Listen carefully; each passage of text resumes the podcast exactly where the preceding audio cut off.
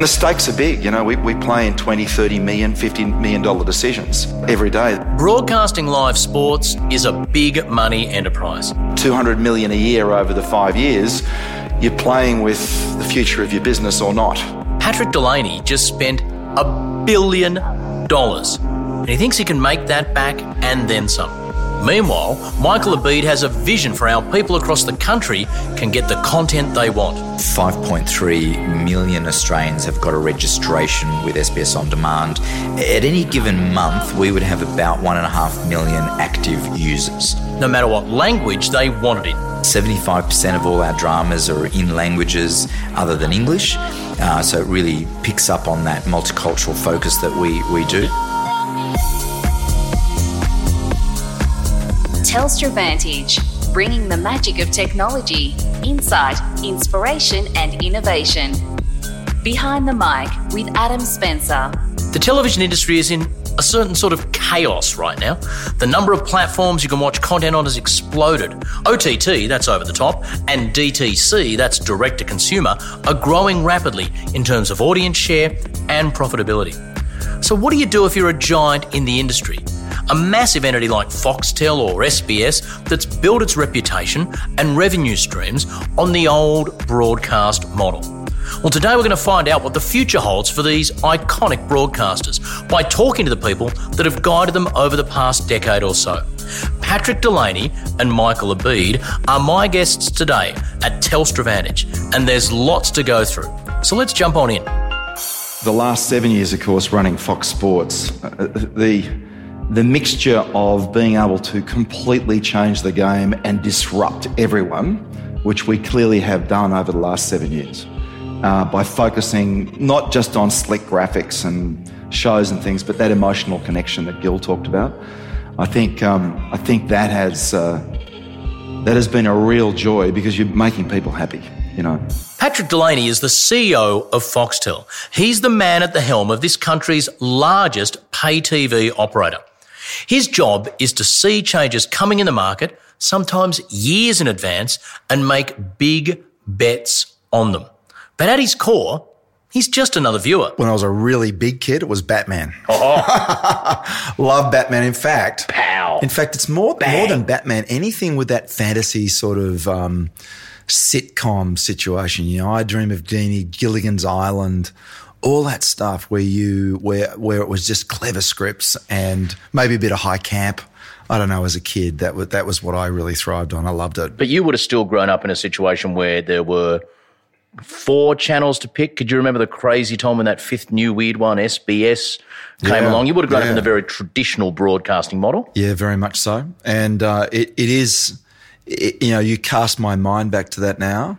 Um, we we live in Sydney, our family, and and I remember Sunday nights, you know, Rex, Mo- Rex Mossop's big league, and you think back to that now, that was like highlights really of the game and not live. And now what we're doing with thirty thousand live hours, it's things have changed so dramatically. Media companies all over the world are looking to live sports as a way to combat the on demand nature of entertainment. People are increasingly less willing to watch shows on the network schedule. They want the content available when they want it. Live sports is really the only thing left that is appointment viewing. You know, the, the grand final is viewed by the whole of Australia, very big numbers. And probably half of those people are people that watch home and away sport every week, week in, week out. That's our bread and butter. So your recent deals, cricket, was it uh, 160 odd a year, Yep. million a year for Yep. six years, AFL, a billion dollar in total, plus with add-ons. But you're talking about these challenges that are essentially free for people to indulge in. Is this the last era of deals of that size? Might we look back in 10, 15 years and, and, and you know, longingly at the idea of a billion dollar rights deal? It just depends who's going to bid. I don't know who will come out of the woodwork to bid for these rights in the next couple of years. If no one does, yes, it's the end of that era, right? Um, if someone like YouTube decides that its business model needs sports rights or needs movies, then the prices could go up if they're able to. I mean, if we can afford it. Because in the States, Facebook have started bidding on some, some baseball access and Yeah, things sure. like that in the US, haven't they? Yeah, sure. The big issue is do these organisations need or want those traditional rights? You know, um, Netflix to date has has said it absolutely doesn't want to go anywhere near sports rights. And why would you? If you can spend a billion dollars, you know, on making, uh, I don't know, how many dramas could you make for a billion dollars? And the shelf life's 10 years, possibly intergenerational. I mean, my, my daughters say, say, uh, are watching some things on Netflix that Foxtel had 10 years ago. Uh, that have something like Gossip Girl. So the big question is whether they really do want to get into those rights. Um, and there are other during during my working career, there've been a number of companies that have got into the rights, not really for the sports or broadcasting part of it. They've got into it to give it away as a gift with purchase. So we've seen telcos do that.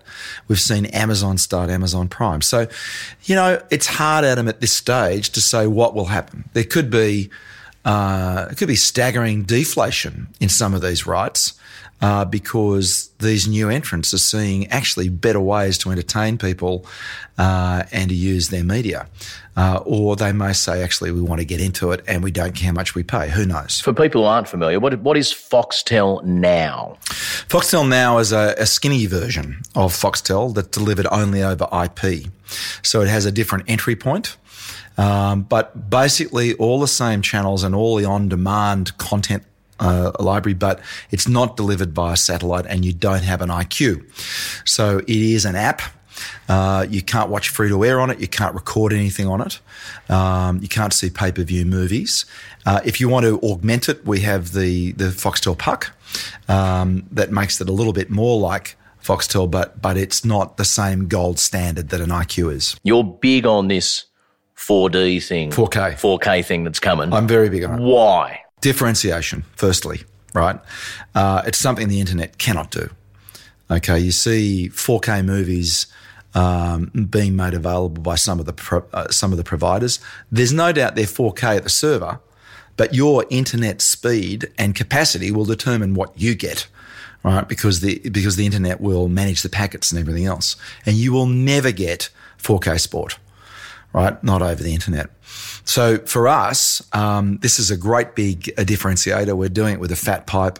Uh, with satellite, we're putting no compression on this thing. You know, we could put 20 channels on one transponder, normal channels in SD. This 4K channel we're doing is one transponder. It is fat. And Adam, let me tell you, it is beautiful. You know, you're geeking out on this. I am, I am, because as a professional, having seen pictures, you know, my whole life, 22 years I've been in the business, um, and I've seen the way HD took off for Foxtel. This is just mo- the most beautiful picture. You can walk right up to a 75 inch 4K telly with our satellite signal, and you right up to your nose, right? You will not see a pixel. You'll see this fluid picture and, and, in, and in sports and movies and documentaries and rock concerts, because, because with the extra bandwidth, the sound is, is great. I'm very optimistic about it. And, um, it's expensive to do, you know, like really expensive. There's only a certain number of 4K channels so that, that we can do, for example, all of the cricket in 4K until we get to the big bash, which is home and away. Because all the, all the cameras are in one spot, right, for a test. Then it's like you got to pick your game. But but there will be we will end up getting more cameras and we can do more of it. The reason the reason I mistakenly said 4D, I was thinking because 3, 3D, 3D not so much. That was a stunt. 3D yeah. TV was the thing. Yeah. There's no there's there's no hype about 4K that's not going to deliver. Look, uh, you know, usually the US drives these things, but they don't have a reason to do it. Cable uh, is, you know, still pretty heavily penetrated. We've got a reason, you know, and in Europe, the cable guys have got a reason. They want to differentiate against the net and they want to um, take the fight up to broadcasters. So, and the other thing's this that with 3D, it was like you have to get a special 3D TV. There wasn't actually a trend in TVs. The trend at the moment's massively big. You know, in the last two years, 1 million 4K, 55 inch and over, 1 million right, have been sold. And they say in the next 12 months, 80% of the TVs sold in Australia will be 4K ready and 55 inch. We love our television and we love big pictures. And the bigger the screen, the more you're stretching that picture. Australia's a small market when you think in global terms. That means domestic broadcasters like Foxtel are competing against international players with much deeper pockets. So in this remarkably competitive, you know, disruptions the cliche, but it's true, disruptive times, who, who were your direct competitors? 9, 10, 7 or Amazon Stan or just everyone or Everyone. different competitors on different fronts? Adam, everyone. I, I would have said five years ago our focus was very much on free to air. It's not now. I think um, I think the economics of um, of what we do uh, and the money we're able to pay. Um, if you if you look at that and and cast it together with the way in which tastes have changed, means that free to air TV probably is in a, in a, isn't in a position to pay as much for sports rights and probably don't want to, because the public are, are watching other things. But you know, you mentioned Amazon, Facebook, um, Telstra. Everyone is a competitor, and I'd put a third category, and that is these days there are so many choices. You know, for our entertainment time, uh, you know, I'd put Fortnite, you know, as a competitor to live sport and to movies and everything else. We just have more choices, and those things are weighing in on the amount of time people will watch TV for. Now, ironically, it also means, I think, that people are willing to pay, right, for a better standard of what they want to watch when they want to watch. Uh, when they have that time, when they want to allocate it, and that has probably meant, you know, our our sports uh, offering is is booming at the moment for that reason, uh, and that's what we want to do with the other genres. Where's YouTube at in all of this at the moment? Does it have the potential to emerge as a broadcast rival over the next few years? Absolutely. Sure. Just look, you got to look at what your kid's doing. You know, um, when I started in the cable business in 1995, Nickelodeon, Disney, uh, MTV, they were massively important. They're big brands, but massively important because of Pester Power. It's gone. Th- those brands are safe brands, but they're not the pest Power because all of our kids are watching YouTube. I, mean, I have two daughters, and you know, I say to them, "What are you watching at breakfast?" They're watching some woman in America put makeup on, and they seem to love it. You know, and, and my son is playing Fortnite all the time. Their TV consumption isn't what mine was. They still watch TV. Um, maybe that's because they come from a you know a TV background family, but but definitely um, YouTube is is something to watch big time because uh, the reach is so big. It's getting kids in when they're young, and, and that is a formative habit. What role will 5G play in empowering and entertaining customers in a hyper competitive business landscape? I'm enthusiastic about 5G. The more I learn about 5G, um, and I just heard Brendan say that they intend to use 5G for a broadcast environment. So that's very, very interesting uh, in the entertainment area. Um, I think more bandwidth's better, right? The more you can use it, the more mobile you are. Uh, it could open up all sorts of things. Thank you so much for being a guest on Telstra Vantage Behind the Mic, Patrick Delany. Thanks, Adam. It seems the winners in all this will be the sports leagues. The more distributors there are in the marketplace, the more the leagues can raise their asking price for their rights. After all, they control the content. That $1 billion price tag for cricket might be just the beginning. Public broadcasting is a bit of a Rorschach test. It's an ink blot picture where everyone will see something different. But whether you see it as a critical piece of our national culture or whether you see it as a wasteful excess, you can't ignore its impact on the rest of the industry. We started out on a journey, uh, you know, some seven years ago uh, to really transform SBS, and we did transform just about every single part of it. 50 years ago, Michael Ebeid was a young boy, just arrived from Egypt, growing up in Sydney, Australia. Oh, look, I remember, you know, when I was particularly coming home from school, um, you know, I used to love things like Lost in Space and, you know, Batman and um, the Brady Bunch, stuff like that. Um, and I'll admit it, I didn't even mind a bit of I Dream of Jeannie, you know, all that sort of. Who could? One thing that I remember really clearly, clearly I've got um, brown skin, and I remember as a kid always thinking, how come no one on TV looks like me? And it was funny. Uh, sometimes I used to think that I was white because I felt Australian. I was Australian. It wasn't until I looked in the mirror that I realized I wasn't like what was being represented on, you know, um, mass media on the screens. And I think I learnt really early on the importance of how um, television and, and, mass media like a television can really make a difference to somebody in terms of feeling included in society or not. I think it makes a big difference when you see yourself reflected on the screen. Um, and I, I, think I really learnt that at an early age. For seven years, Michael Ebeid was the CEO of SBS. He's got the finances in order, and launched a series of new initiatives aimed at keeping the broadcaster relevant in the current media environment. Look, I have to say, I am a big believer in public broadcasting, and I think it's incredibly important for really the I think the health of the democracy. Yes, there's a, a load of choice, but particularly when it comes to things like news and current affairs, what we're seeing um, increasingly in Australia and a lot overseas, particularly in the US, is this political divide of, of opinions, particularly on, on you know the, the whole left-right debate. And I strongly believe that Australia the majority of Australians are not far left and they're not far right, that the average Australian is pretty progressive in the middle. Um, and so, what I worry about uh, is a future where our media, um, uh, you know, is dividing our thought process in that way. Whereas I think what I love about public broadcasting is it will give you a huge variety of views and perspectives.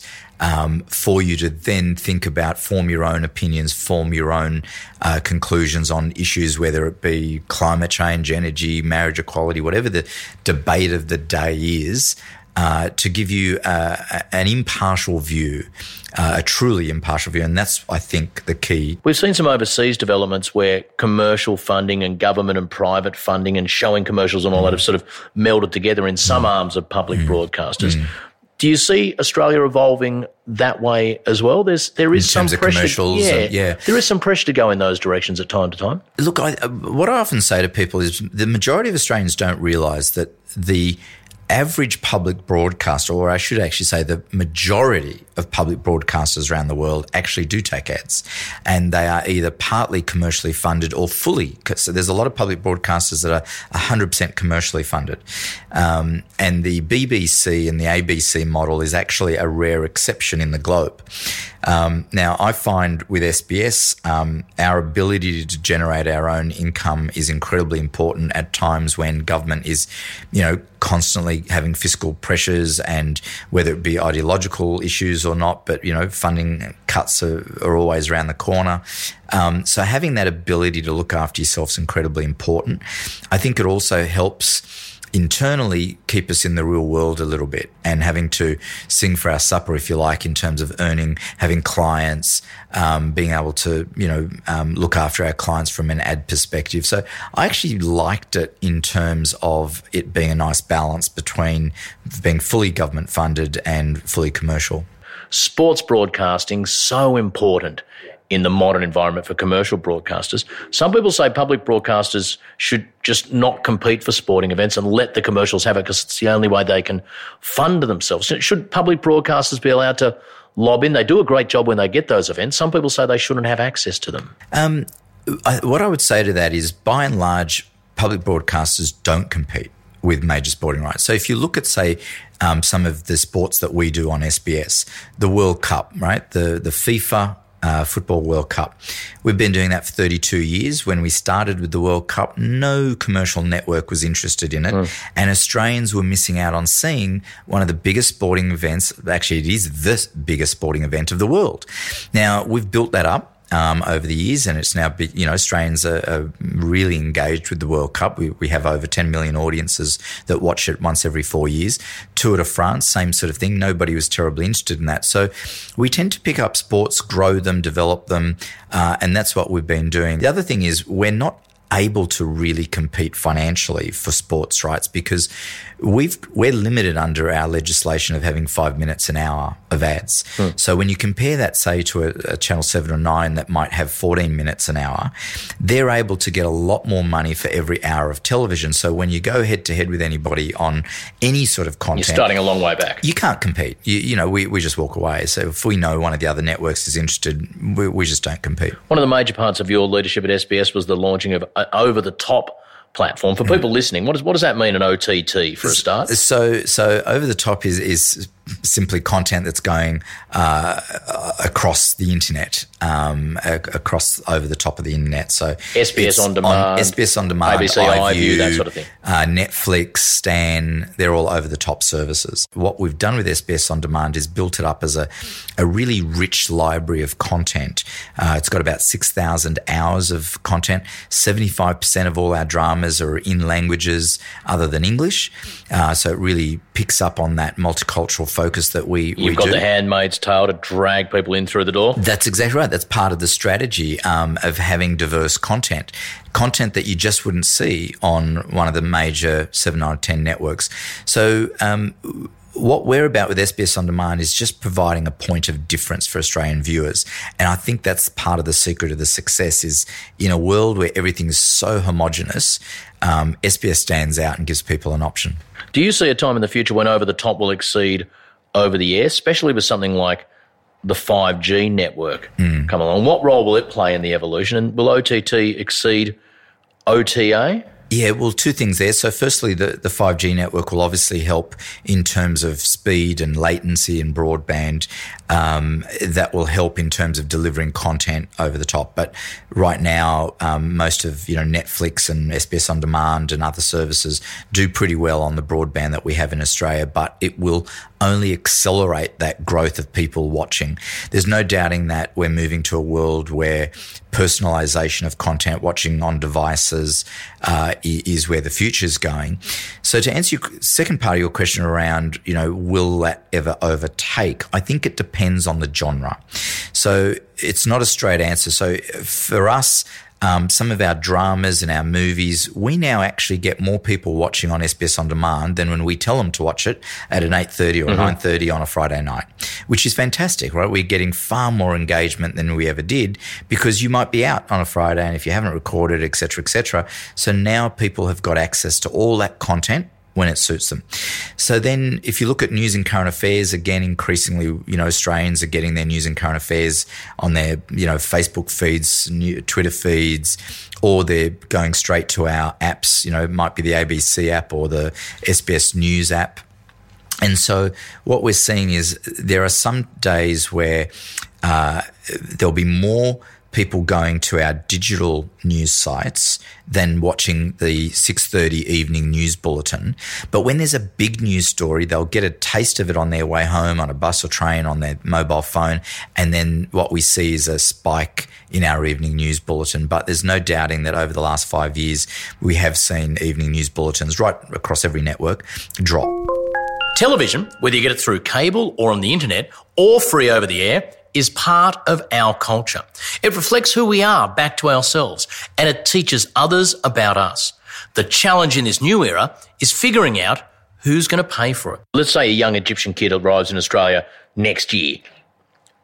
What sort of life are they going to grow up on consuming television, consuming media? It's going to be very different to the world you walked into. Absolutely, because I think um, what people have, and they have it now, but you know, just fast forward a couple of years, it'll be a world of far more personalization and where the audience is in control. So, you know, I often say to our, you know, TV programmers at SBS, you know, I'd hate to tell you this, but you're not the boss anymore. You can't tell people what to watch, when to watch it, etc.